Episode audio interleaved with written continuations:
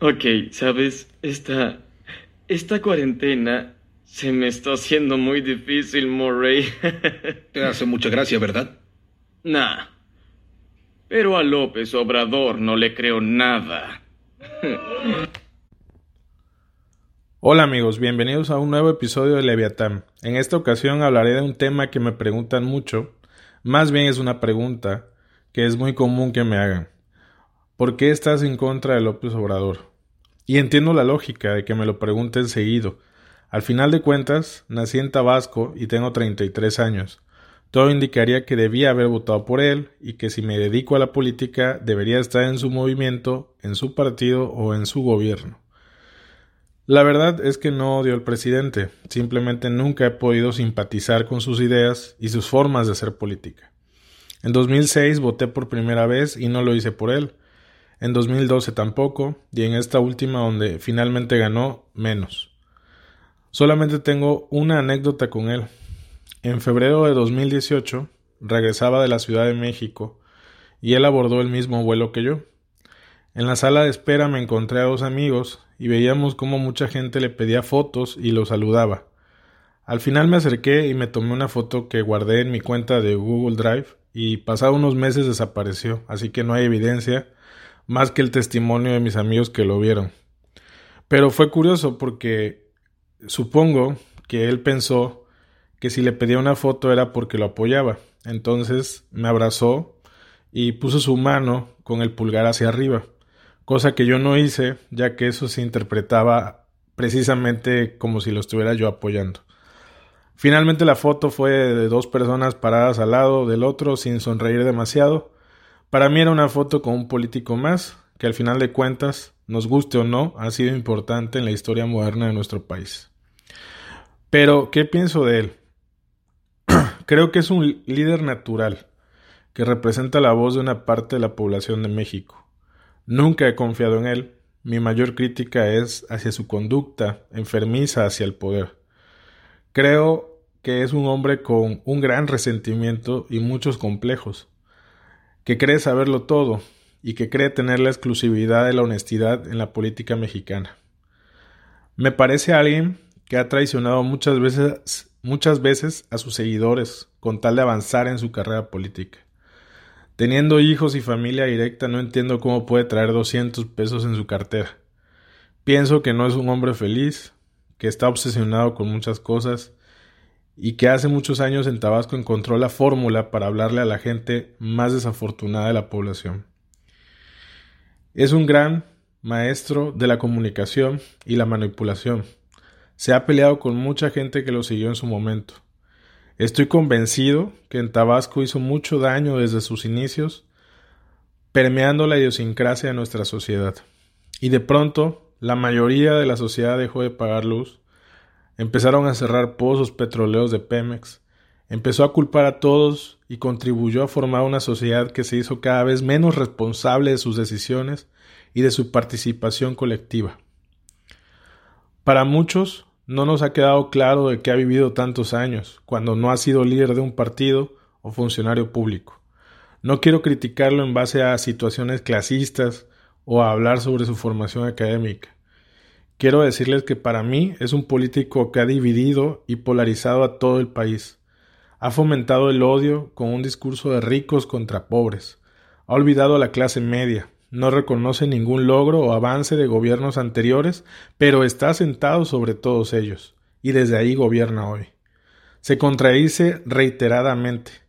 Habla de tener datos, información y jamás presenta pruebas. Así ha sido durante toda su vida pública. Desde que perdió la gubernatura en Tabasco, toda su vida se ha vendido como una víctima de la mafia del poder.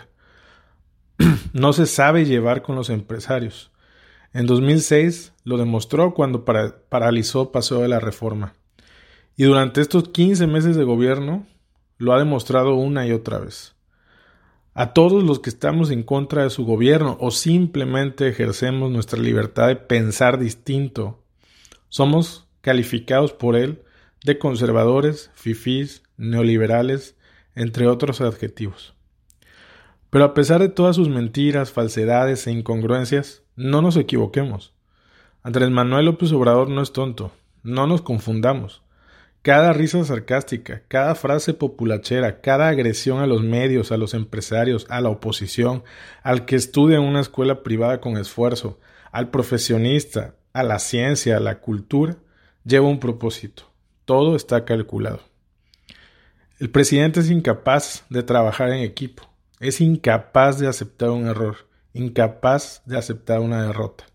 Su personalidad, amigos, es lo que me ha llevado a ser a mí incapaz de aceptarlo, de creerle, de no preocuparme por el país que nos va a dejar su gobierno.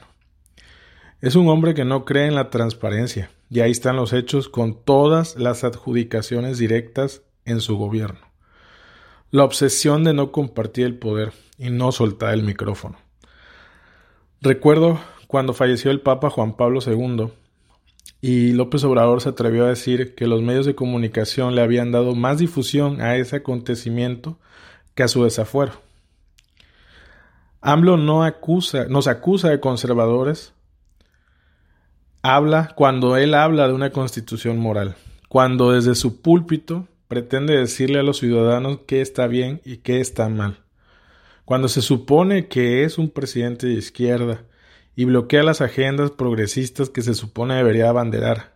Ahí están encajonadas y bloqueadas las iniciativas para despenalizar el aborto, la regulación de la eutanasia, la legalización de las drogas. Y lo doy, lo menciono como un ejemplo. Tiene un movimiento que se hace llamar partido sin identidad y sometido, arrodillado a la voluntad de un rey que no cree en la separación de poderes.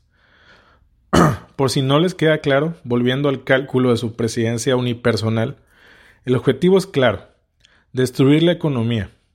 La idea es rompernos las piernas y después prestarnos las muletas a cambio de sumisión.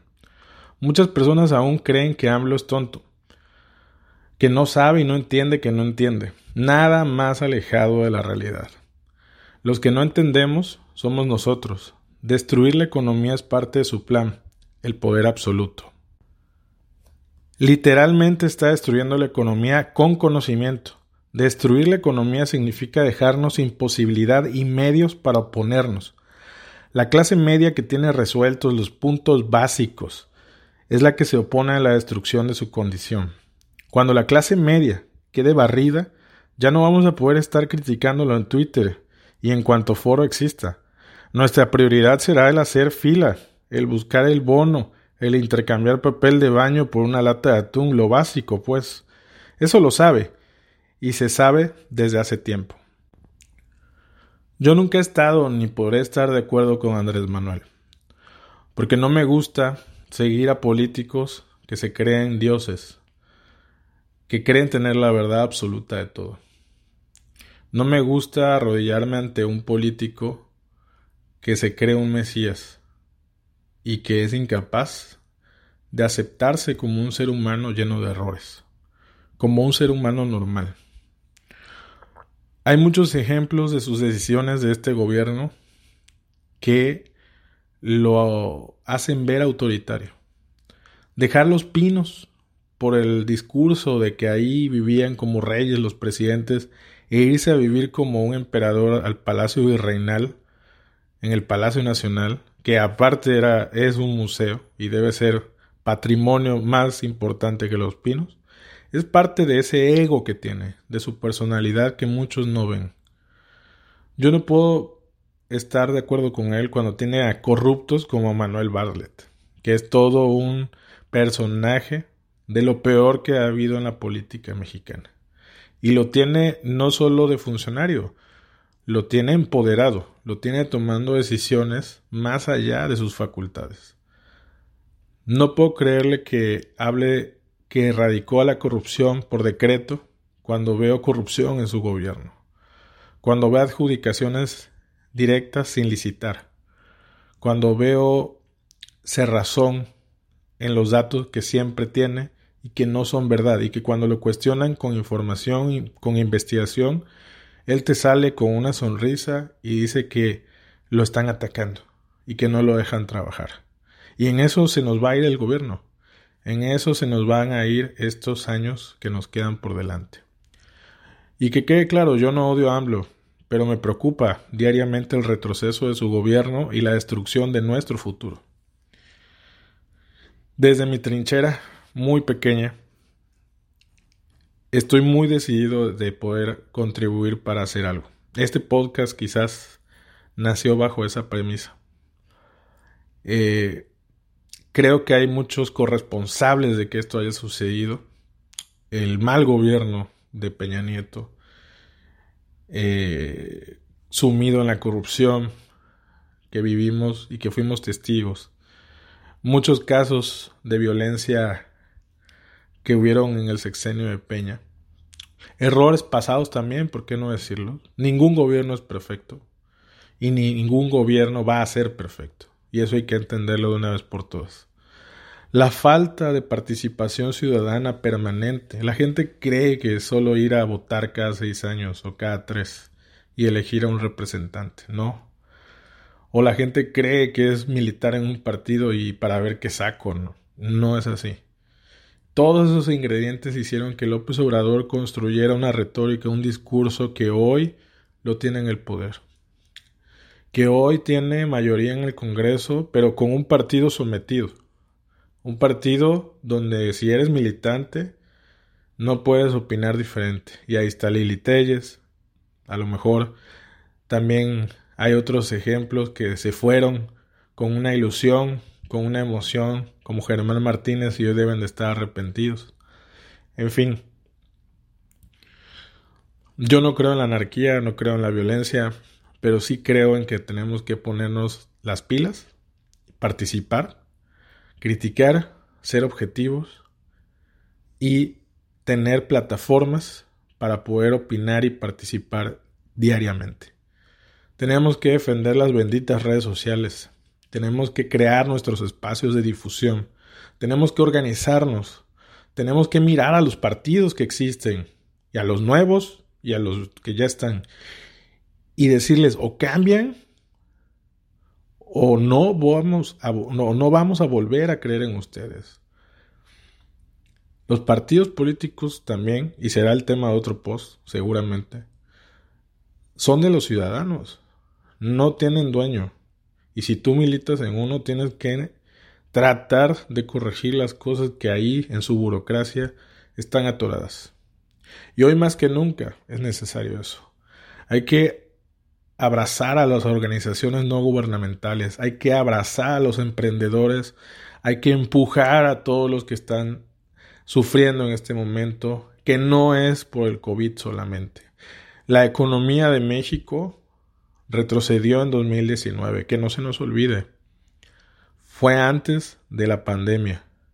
Pemex perdió como nunca en su historia había perdido tantos millones de pesos en el 2019 y no fue por la pandemia. Fue por la suma de muchas malas decisiones de un hombre, de un hombre resentido, de un hombre acomplejado, que hoy tiene un poder casi absoluto y que nos quiere llevar a la debacle. No permitamos, y quizás está muy trillado que yo se los diga, pero no permitamos que este gran país, que ha sobrevivido a muchas catástrofes naturales, a mucha corrupción, a muchos políticos que llegan a, a, llenarse los bolsillos de dinero y a pesar de todo es un gran país que ha tenido buenos números macroeconómicos, que ha tenido una clase media que puede acceder a cosas, que puede tener a sus hijos en una mejor educación, eso se nos puede escapar con este gobierno de López Obrador. Y no lo digo con odio, lo digo de verdad preocupado. Yo no tengo hijos, pero estoy preocupado, porque no quiero que mi generación sea una generación perdida para este país, que puede ser una potencia desde hace mucho tiempo. Los dejo aquí amigos y me da gusto que eh, sigan el podcast. Y pues la próxima semana hablaré de otra cosa diferente a este tema. Gracias.